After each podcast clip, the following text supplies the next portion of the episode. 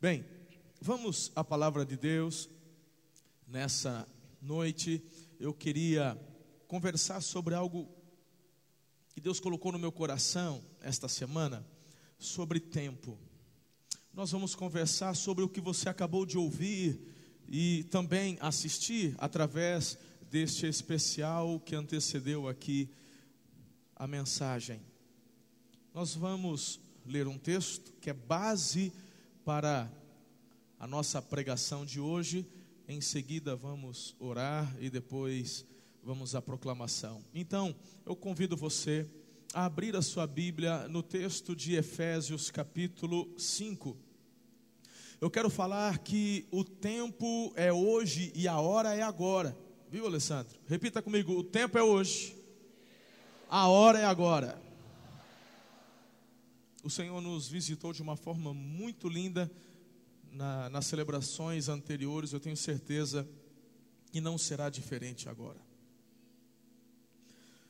Palavra de Deus, Efésios cinco, a partir do primeiro versículo, diz assim: portanto, sejam imitadores de Deus como filhos amados e vivam em amor, como também Cristo nos amou e se entregou por nós como oferta de sacrifício, de aroma agradável a Deus. Entre vocês não deve haver nem sequer menção de imoralidade sexual, como também de nenhuma espécie de impureza, de cobiça, pois estas coisas não são próprias para os santos.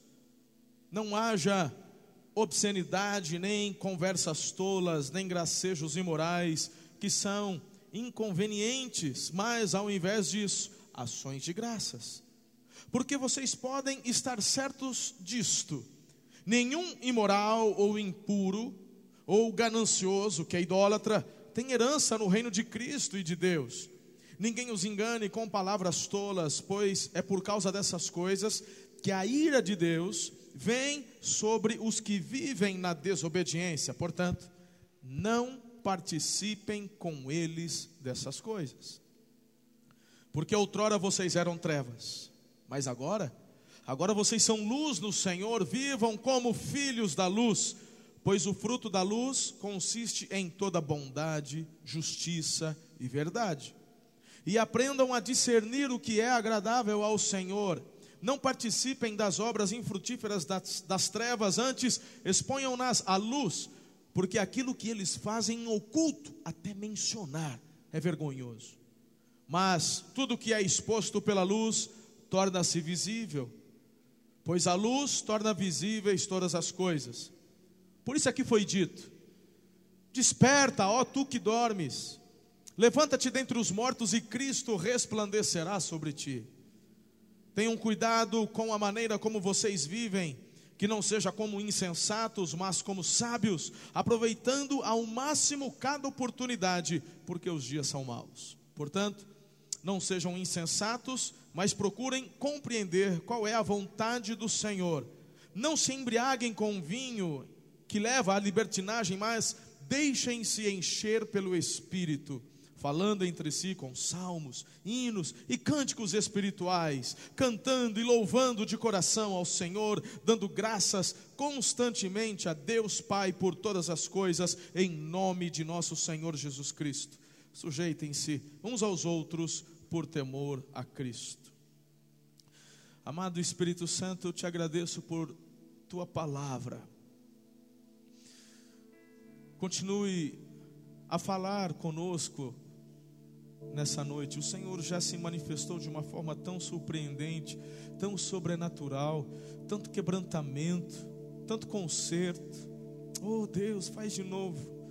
Apesar de nós, apesar de mim, eu oro para que o Senhor me esconda atrás da cruz de Cristo. Importa que só o Senhor Jesus cresça, que eu diminua, Senhor.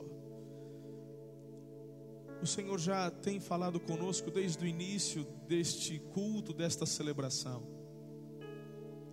Precisamos tanto que o Senhor restaure as partes quebradas, que o Senhor nos mostre e nos aponte caminhos novos.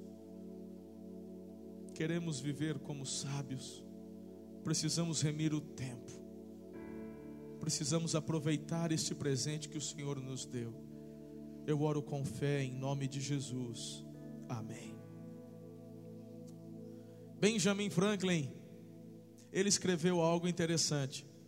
Ele disse assim: não desperdice tempo, pois é o elemento do qual a vida é composta. Eu acho interessante essa afirmação, porque nós iremos conversar sobre tempo. Eu quero falar para vocês que o tempo é hoje, a hora é agora. Eu quero convencê-los pela palavra, pelos princípios da palavra, que você e eu não podemos mais perder oportunidades. Quando conversamos e falamos de tempo, ah, queridos, eu já ouvi de tudo acerca dele. Ah, ele é chamado de impetuoso, ele é chamado de inflexível. Queridos, mas eu quero te afirmar algo. Muito do que se diz acerca do tempo tem a ver com, com a forma com a qual nos relacionamos com ele. E isso, na verdade, tem a ver com questões circunstanciais que são pessoais e intransferíveis. Vou explicar melhor. O que falamos acerca do tempo, por exemplo, eu já ouvi dizer que o tempo está sobrando, mas também já ouvi dizer que está faltando. Eu já ouvi dizer que ele é amigo, mas eu já ouvi pessoas dizendo que o tempo é inimigo. Eu já ouvi de pessoas dizendo que o tempo está favorável, e outros que o tempo está ruim. Bom, peraí, como é que... Às vezes, até mesmo as mesmas pessoas com opiniões diferentes do mesmo assunto. Aqui em questão, no caso, o tempo. Bom, deixa eu dar alguns exemplos aqui para vocês. Imagine, vamos pensar em uma semana. Vamos pensar em doce. Eu estou olhando aqui para o Du, ele tem uma cara que, que ataca doce. Que ele gosta de doce. Ele gosta, Nath, de doce? Mais ou menos. Aí vamos pensar que você vai falar assim, ó: eu vou comer doce por mais uma semana. Daqui uma semana eu paro de comer doce. Mas nessa uma semana, o que os meus olhos desejarem, não lhes negarei nada. Só está rindo quem já fez isso. E a maioria é todo gordinho.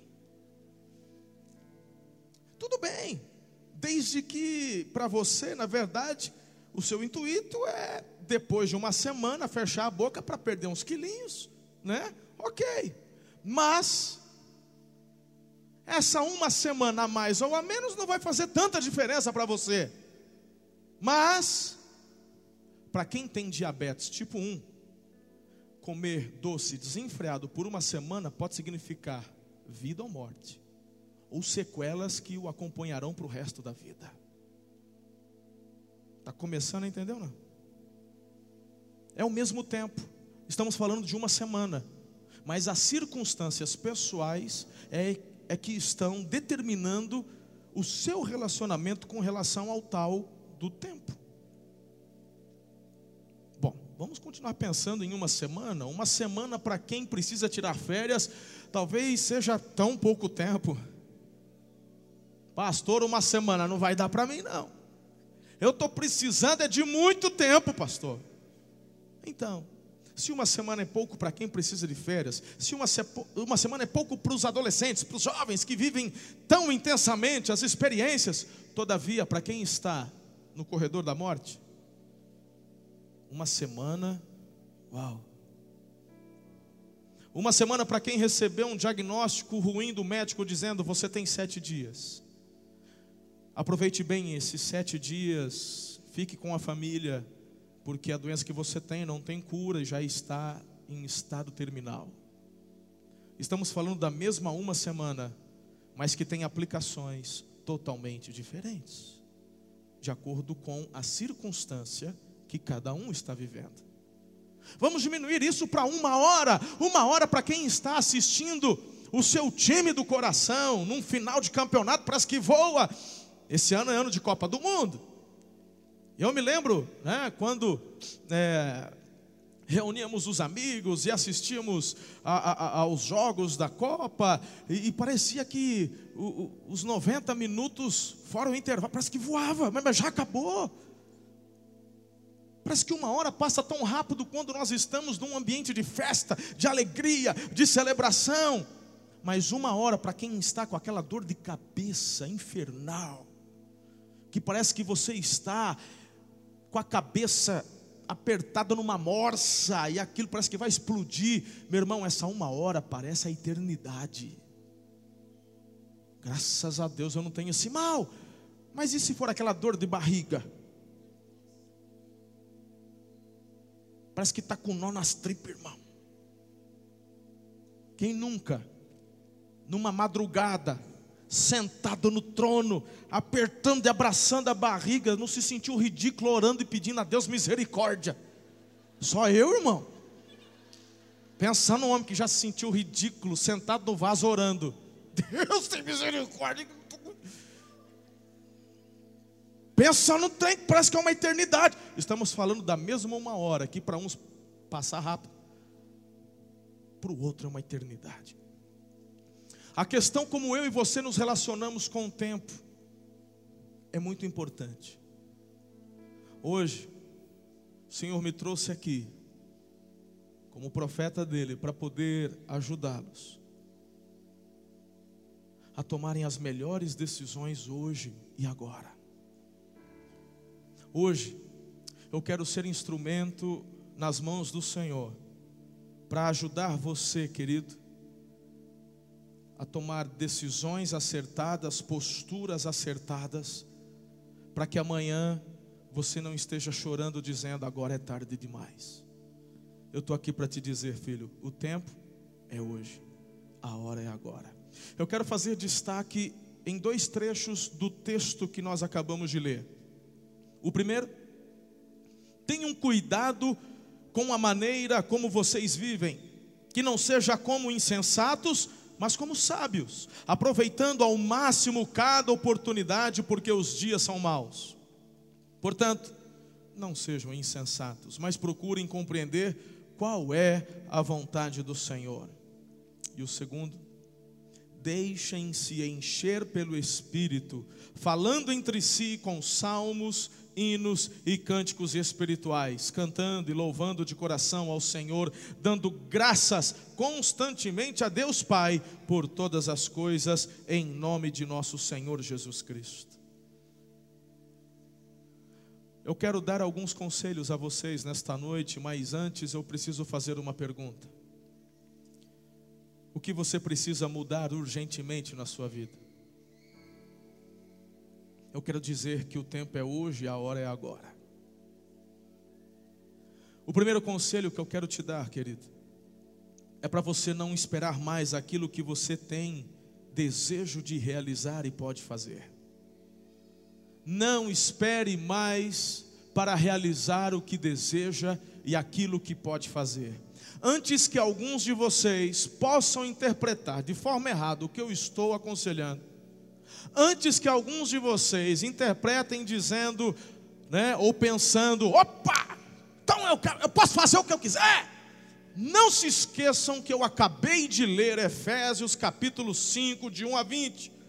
Eu acabei de afirmar que esse é o nosso texto base. Eu acabei de ler para vocês que a palavra nos aconselha a não sermos insensatos. Insensatez é tolice. A Bíblia diz: não sejam tolos, sejam sábios, busquem no Senhor a melhor maneira de proceder, de viver, de fazer. E eu quero agregar ainda aqui a este meu conselho o texto de Provérbios, capítulo onze, versículo vinte e três, que declara o seguinte: o desejo dos justos resulta em bem. Então, meus irmãos, quando eu digo a você, não espere mais para realizar os desejos que você quer e pode fazer, eu estou falando daquilo que o Senhor já tem colocado no seu coração. Eu já estou me referindo a sonhos, projetos. Eu estou me referindo, querido, àquela lista de desejos que você tem para fazer antes de morrer. Você não tem uma lista de desejos? Não. Mas como assim? Mas, mas como você não tem, você não tem sonhos? Nunca ninguém te encorajou a escrever. Talvez você não tenha escrito numa agenda ou num papel, mas você não tem no coração sonhos, projetos, desejos para realizar. Como assim? Meu irmão, eu estou falando de um Deus que criou tudo. Eu estou falando de um Deus que é tão espetacular, tão criativo, tão extraordinário. Um Deus que para onde nós olhamos, nós vislumbramos a magnitude da sua glória. Um Deus criativo, inspirador. Um Deus que quer levá-lo também a experimentar coisas extraordinárias. Eu vejo isso no caráter de Deus. O que a palavra está dizendo é que tem desejos carnais que vão te prejudicar, vão prejudicar tua família, teu casamento, teus negócios, tua fé, teu relacionamento com o Criador. Então essas coisas você deixa de lado, mas existem tantas outras. Eu tenho uma lista, uma vez eu, eu escrevi uma lista. Eu me lembro que quando eu estava pregando para os jovens, alguns anos atrás, fazia parte da minha lista ser faixa preta de jiu-jitsu. Aí sapecou a coluna e tal, mas cheguei na marrão, amarrão, tá bom aí? Mais ou menos. A outra fez assim, mas me ajuda, ela, eu vi, eu vi que você fez. Aí depois fica com vergonha, eu vi, nada mais amarrão, o marrom é quase preta, poxa vida, ó. Tudo bem que eu acho que muito foi bondade do Raul, mas que foi me passando de faixa assim, tudo bem, mas... Na minha lista, eu me lembro que estava lá dirigir caminhão. Pastor, ué, ué, ué, o sonho é meu, ué, eu sonho o que eu quiser. É, porque você não... Aí esse aí, o Nilton Raniel me ajudou. Uma vez fui para Tupana, foi de caminhão, ele deu... E eu não, não rompi, eu tinha carteira, minha carteira era tipo D. Hoje eu só posso dirigir carro, mas na época eu tinha carteira tipo D. Tinha dezesseis marchas o trem. Meu irmão, até decorar aquilo tudo foi demais. Esse eu já tiquei, já fiz. Quais os seus sonhos? Quais os seus sonhos? Tem gente que quer atravessar o, o deserto do Atacama de moto. Eu não sei se você vai... Mas custa sonhar? Não ocupa espaço? Não paga imposto? Não tem contraindicação? Pelo contrário, sonhar faz bem. Eu estou aqui, meu irmão, para te dizer algo. Muitos sonhos que estão brotando e borbulhando dentro de nós, é o próprio Deus quem tem plantado. Deixa eu te falar uma coisa. Tem tanta coisa que o Senhor quer fazer para abençoar a humanidade. E Ele quer confiar isso aos filhos. Ele quer confiar isso a você que, que já se tornou filho por adoção através de Cristo Jesus. Mas o que acontece? Tem muita gente, meu irmão, que não se dispõe. Não tem coragem, não tem ousadia. Não pense você, meu irmão, que os sonhos de Deus para esse mundo consiste apenas em... abrir igrejas. Ele quer que todo mundo seja inundado pela glória dele através da propagação do evangelho, mas o Senhor quer cada vez mais levar para que a medicina avance de forma a curar as doenças. Ele quer cada vez mais que a justiça seja estabelecida, e para isso Ele quer usar pessoas. Ele quer trazer cada vez mais conforto, bem-estar. Meu irmão, você tem que ler um pouquinho sobre história. Quantas ideias que surgiram, que transformaram a humanidade. Eu acabei de citar Benjamin Franklin. Marcou a história.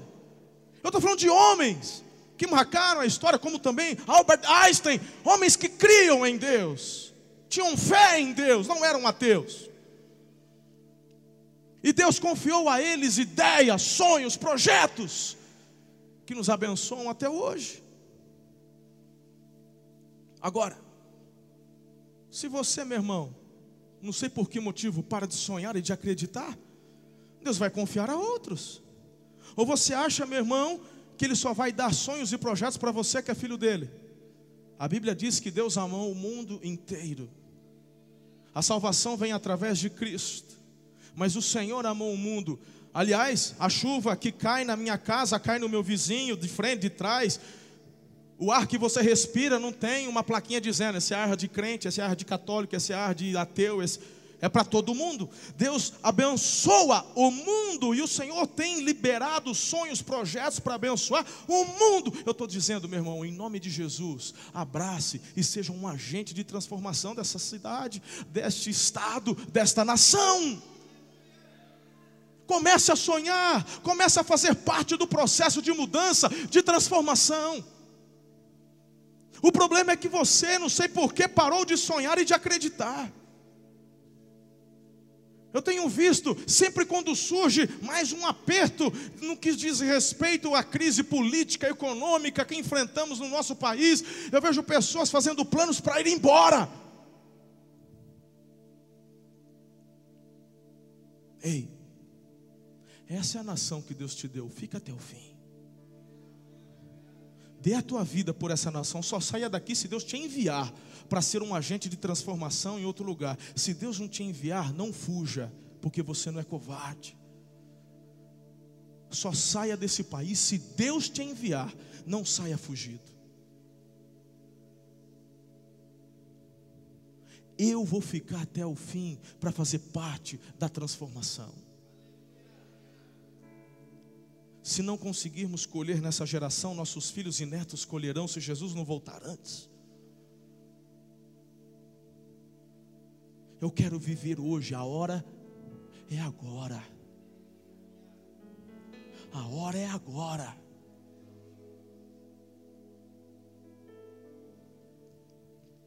Mas eu queria também dizer a você para não adiar mais aquilo que você pode fazer. Eu estou falando de sonhos e projetos grandes, mas eu também me refiro a pequenos, a pequenos sonhos, a pequenas atitudes. Por quê? Porque tudo pode mudar numa fração de segundos. Tudo pode mudar em instantes. Digo isso por experiência própria. Eu tenho visto e assistido, experimentado e vivido algumas coisas nestes meus quarenta anos. Você não vai ficar aqui para sempre. Há pessoas que você precisa entrar em contato, então liga ainda hoje. Não deixe para ligar amanhã. Tem pessoas que te pediram perdão e você disse, eu não vou te perdoar, o que você fez não tem perdão. Meu irmão, o tempo é agora. A hora é agora. Entre em contato com essas pessoas. Quais trabalhos você gostaria de ter realizado? Quais pessoas você gostaria de ter ajudado? Eu tenho um segundo conselho para você. Você está comigo hoje? Eu tenho um segundo conselho para você. E esse meu conselho, no que diz respeito No que diz respeito ao tempo que é hoje e à hora que é agora, eu quero dizer e te aconselhar a não perder mais tempo com coisas desnecessárias no que diz respeito às pessoas que são importantes na sua vida. Texto de Hebreus capítulo doze, versículos um e dois diz assim: livremo-nos de tudo o que nos atrapalha e do pecado que nos envolve, corramos com perseverança a corrida que nos é proposta, tendo os olhos fitos em Jesus, autor e consumador da nossa fé. Eu quero te aconselhar hoje a mudar seus relacionamentos para melhor. Nós perdemos tempo com coisas pequenas. Nós muitas vezes ficamos aprisionados a mágoas, a problemas tão irrisórios. Por favor, ouçam-me. O tempo é hoje, a hora é agora. Não perca mais tempo com aquilo que é desnecessário. Você já parou para prestar atenção que muitas vezes, queridos, acabamos magoando e ferindo aqueles a quem mais amamos? Para que continuar perdendo tempo com isso? Por favor, pense no seu relacionamento com a sua esposa.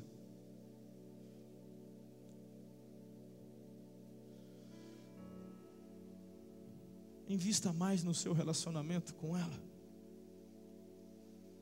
Eu vou pegar no pé do maridão, porque eu sou homem, eu sei bem, essa é uma dificuldade nossa.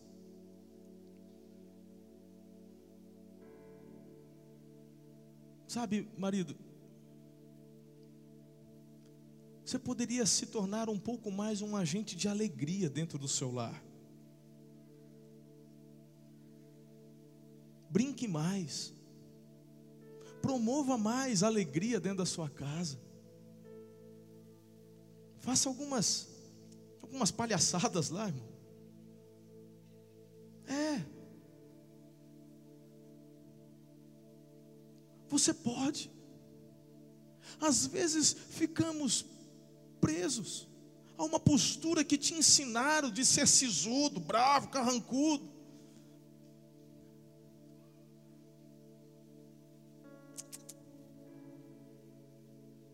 Não, porque eu tenho que ser assim para gerar autoridade da minha casa. A autoridade não se gera dessa forma. Ah, pastor, você mesmo tem cara de bravo, mas é cara. Tudo bem, eu sou um pouquinho. Mas quando precisa. Mas se você perguntar para minha esposa, para as minhas filhas, tem a hora que eu sou firme e tem a hora que a gente brinca. Você precisa mudar. A hora é agora. O tempo é agora. Não deixe para depois o que você pode fazer hoje.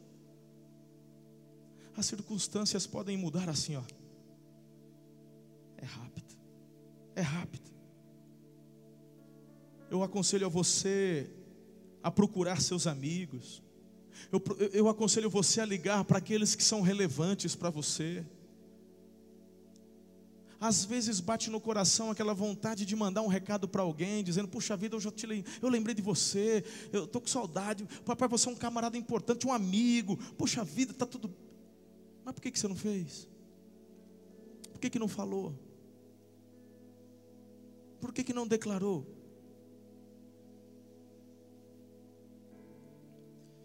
Elimine as coisas negativas da sua vida.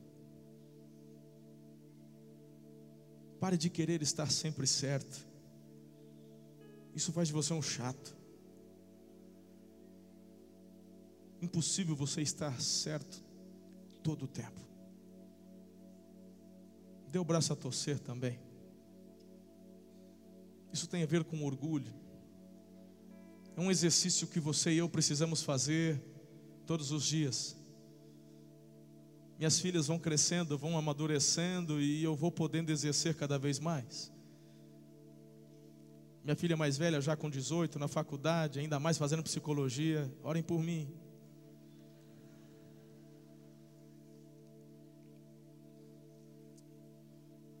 E às vezes lá em casa a discussão é essa. Você está errada, filha. Mas por que que eu estou sempre errado? Aí, meu irmão... Isso tem me levado a pensar e raciocinar. O que eu tenho feito ultimamente é olhado para minha esposa. Eu estou precisando de um feedback já. Porque impossível estar sempre certo. Eu, eu, vou, eu vou estar equivocado, eu posso me equivocar, posso errar. Deixa, deixa, eu, pergunto, deixa eu olhar para a esposa. Aí eu olho para a Ana, a Ana fala... Karen, você está errado. Aí eu, aí eu, aí eu vou para cima, está vendo?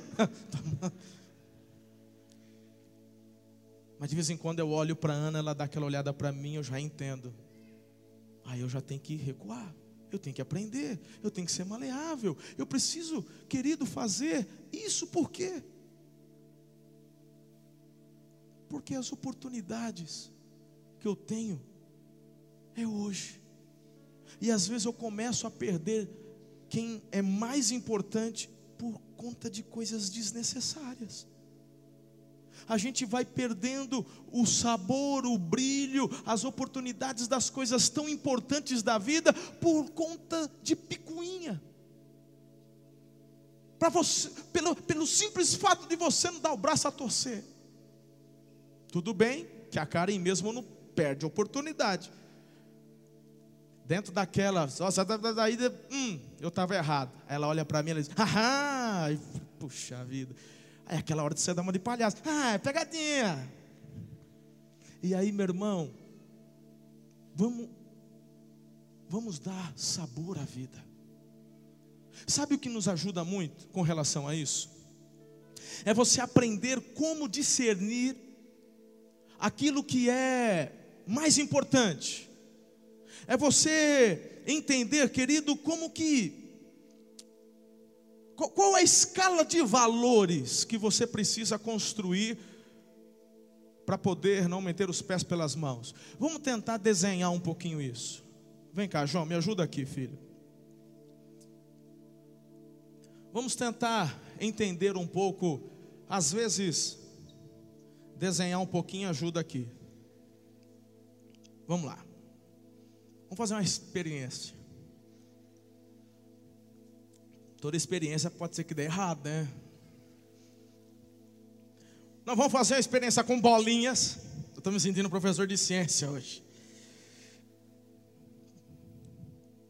Pedras, areia, café. Café é bom, queridos. Olha, é, é, nós temos dois vasos aqui, e estes dois vasos, isso aqui é só para provocar quem gosta. A fumacinha, a fumacinha. Eita glória! Aquela rajada de língua estranha agora, né? Deixa eu ver. Não precisa de assistente, filho, obrigado, não precisa. É, vai que cola, tá certo aí. Hum. Vamos voltar ao que, ao que, ao que interessa. Nós temos aqui dois vasos, e este vaso aqui representa a nossa vida, tá? Essas bolinhas, elas representam aquilo que é fundamental, ou que existe de fundamental importância na nossa vida: Deus, família, a igreja. São prioridades. Estas prioridades é que devem ocupar em primeiro lugar o espaço da nossa vida. Diga amém aí, irmão. Aleluia. E quando eu olho para esse vaso, para essa vida, eu te pergunto: está cheio ou está vazio? Está cheio. A questão é que tem aquele que quer matar os nossos sonhos, aquele pensamento de que não dá mais. Eu falo, rapaz, dá, porque essas pedrinhas aqui representam a segunda escala de valores: casa, carro, férias, lazer, futebol, salão. Se bem que tem umas irmãs falando, salão é primeiro, pastor. Calma, irmã, não vamos, né? Se bem que tem bastante bolinha, talvez dê para colocar salão aqui, não sei. Desde que não seja muita vaidade, tudo bem. Tá, vamos tirar o salão daqui e botar aqui. Mas o que acontece é que muitas pessoas, elas perderam o sonho e falam, não cabe mais nada. Mas o Senhor está dizendo, desde que você obedeça ao que eu te ordenei. E Jesus disse que deveríamos buscar primeiro aquilo que é importante, é o reino. Tem gente que fala assim, igreja não enche barriga. É você que não entende das coisas. Busque o reino em primeiro lugar, as demais coisas, Jesus falou, eu acrescento. E quando você vai se alimentando dos seus sonhos, você vai vendo, querido, que de verdade cabe sim. Tudo vai se ajeitando. É uma questão de prioridades, de escala. Vai encontrando um espacinho. Tem, não cabe, não dá para fazer célula, não dá para ser líder. Que Tadel, todo dia na igreja, e vigília, e isso, e cabe, dá sim. A questão é, está bem estruturada a questão de, de, de prioridades na sua vida. Deus está lá em primeiro lugar. Não, ah, coube, coube. Olha lá. Queridos, a areia representa todo o resto. Tudo aquilo que não tem, na verdade, importância, mas que existe. Também cabe. Vai encontrando as brechas. E você vai vendo, querido, que tudo vai se ajeitando. Por quê?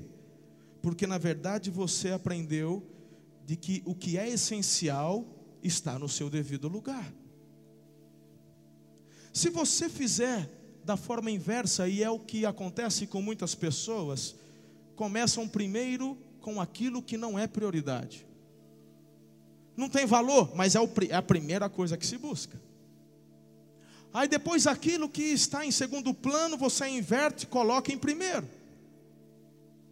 Aí você fala, ai meu Deus, está dando tudo errado, eu estou me sentindo tão confusa, eu estou tão, não sei o quê. Aí vai começar a buscar, aí vai buscar Deus, quer buscar, aí quer fazer, aí quer botar. Meu irmão, é o seguinte, o número de bolinha que tem aqui é o que tem aqui. Mas aí você começa a perceber que já não cabe, porque você errou na sua escala de valores, você errou na sua escala de prioridades.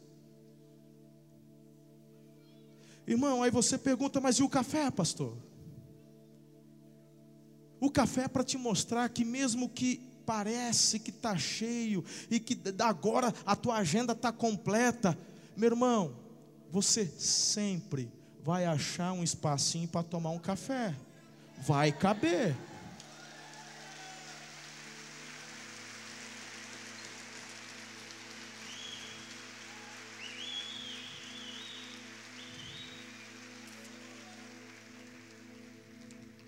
O tempo é hoje, a hora é,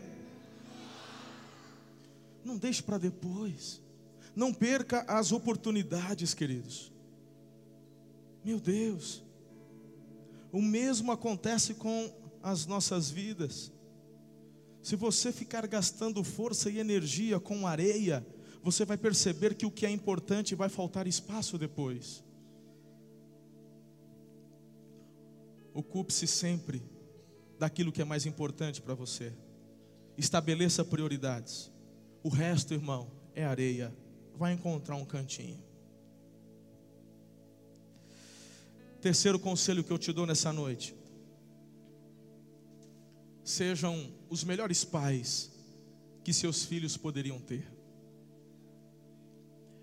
Eu quero ler para você Salmo cento e vinte e sete, versículos três a cinco. Os filhos são herança do Senhor, uma recompensa que Ele dá. Como flechas nas mãos do guerreiro são os filhos nascidos na juventude. Como é feliz o homem que tem a sua aljava cheia deles. Não será humilhado quando enfrentar seus inimigos no tribunal. Irmão, eu quero te dizer uma coisa, me referindo ao tempo. Eu quero, eu quero por favor, aconselhar você a não perder tempo com relação aos seus filhos. Não perca tempo com relação a eles, invista o máximo que você puder. Tem gente se descuidando dos filhos, dando a desculpa de que precisa trabalhar para sustentá-los. O que ele mais precisa é você, e não do que você pode dar no que diz respeito ao material. Mesmo que o teu filho da boca diga que ele quer muito uma, um, um celular de última geração, mais do que este celular, ele precisa de você. Leve seu filho para a escola, busque, vá assisti-lo no teatro, dê valor às pequenas coisas, vibre com cada passo, com cada etapa. Eu me tornei pai muito cedo. E por mais que eu tenha tido pais maravilhosos, por mais conhecimento que a gente tenha, nós vamos errar sempre. Eu, eu, eu me lembro nitidamente de dizer assim, eu nunca vou errar isso, eu, eu vou acertar. Eu não, meu irmão, de repente eu me pego fazendo aquilo que eu mais detestava. Quantas vezes eu me peguei chorando por ter errado com as minhas filhas. Quantas vezes eu me peguei chorando por ter falado o que eu não gostaria de ter dito. Ah, meu irmão, eu não estou aqui para pagar de bonzão para você, não. Eu disse que quando eu estava preparando esse sermão, eu compartilhei hoje cedo isso. Deus me levou a chorar muito. Porque eu comecei a pensar e a refletir no que eu perdi de oportunidade por não entender que o tempo, o tempo era aquele tempo. E eu acabei deixando para depois, e eu, eu perdi oportunidades que não voltam mais. Oportunidades perdidas, palavras lançadas, flechas lançadas. Meu irmão, você não recupera mais. Você hoje tem a oportunidade de ser o melhor pai, a melhor mãe para os seus filhos. Ninguém pode substituir isso. Ninguém. Ninguém. Estamos experimentando nos dias atuais, por conta de divórcios, filhos sendo cuidados por padrastos, madrastas. Eu não me refiro a quando você é viúvo e casa-se novamente. Eu estou dizendo que você tem um pai, mas papai e mamãe se separaram, e agora a mamãe casou com outro, e agora esse outro que está na minha casa se torna um pai postiço, mas o meu pai está vivo, ele mora em outro lugar. Meu irmão, imagino que... E às vezes você, pai, que é pai, mas que já não mora mais, acaba relaxando e deixando o outro lá, está cuidando. Eu quero te dizer que aquilo que Deus te colocou para fazer, é para você fazer e mais ninguém.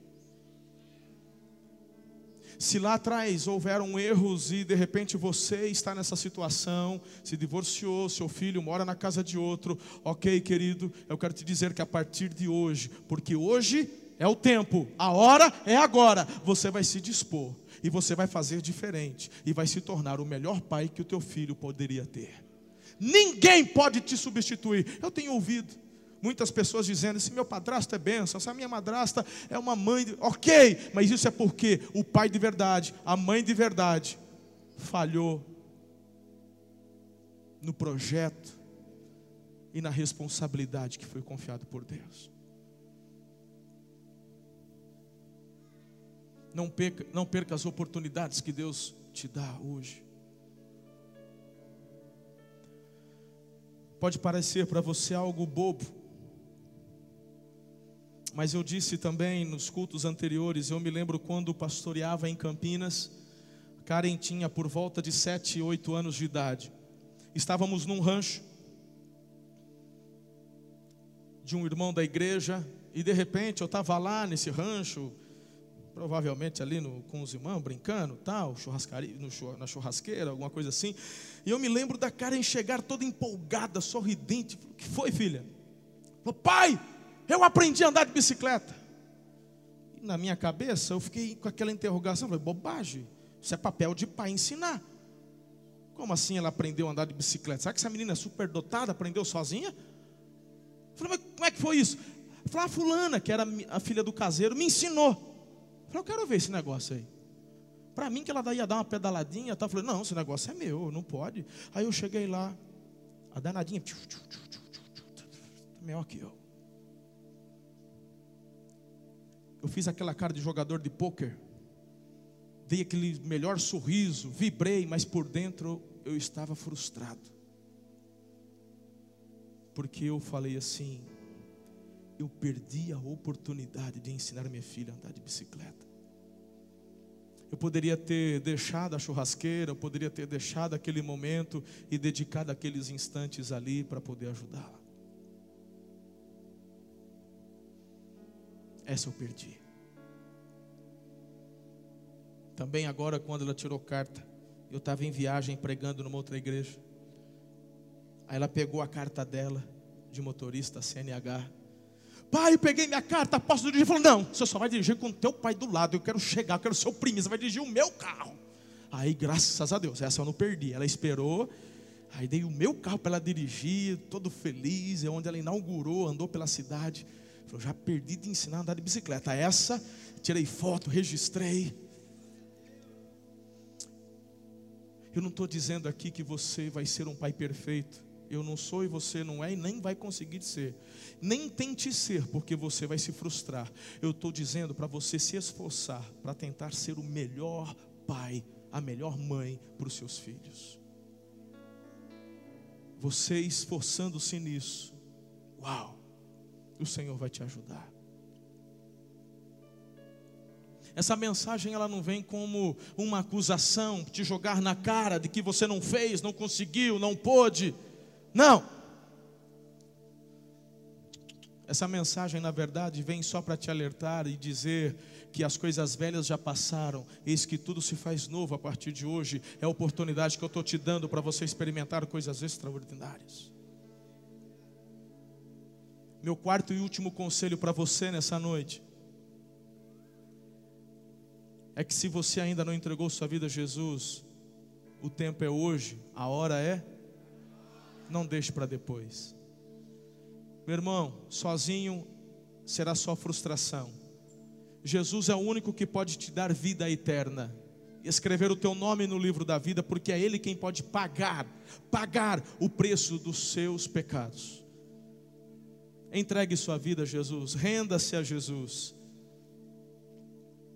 Muitas pessoas estão deixando essas oportunidades para depois. João cinco, vinte e quatro diz: eu lhes asseguro, quem ouve a minha palavra e crê naquele que me enviou tem a vida eterna, não será condenado, mas já passou da morte para a vida. Aleluia. Eu quero convidar você a se colocar em pé e a pensar na seguinte pergunta desta noite: o que, vo- o que você vai fazer de diferente daqui para frente? O que você vai fazer diante de tudo que você acabou de ouvir? Por favor, querido, repito, essa mensagem não vem te acusar, quem acusa é Satanás. Essa mensagem vem para te alertar, e a mim também.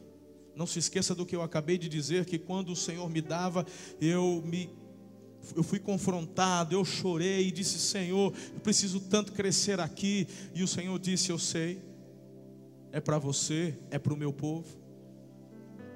Então se encoraje, se fortaleça e comece a declarar: será diferente a partir de hoje.